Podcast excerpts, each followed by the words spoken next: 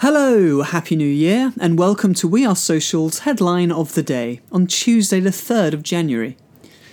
Today's headline, courtesy of The Guardian, is that Facebook software blocked a photograph of a 16th century statue of Neptune in Bologna for being too sexually explicit. Local writer Elisa Barbari had chosen the statue, which shows Neptune naked and holding a trident, to illustrate her Facebook page. Facebook told the artist the image is explicitly sexual and shows, to an excessive degree, the body concentrating unnecessarily on body parts.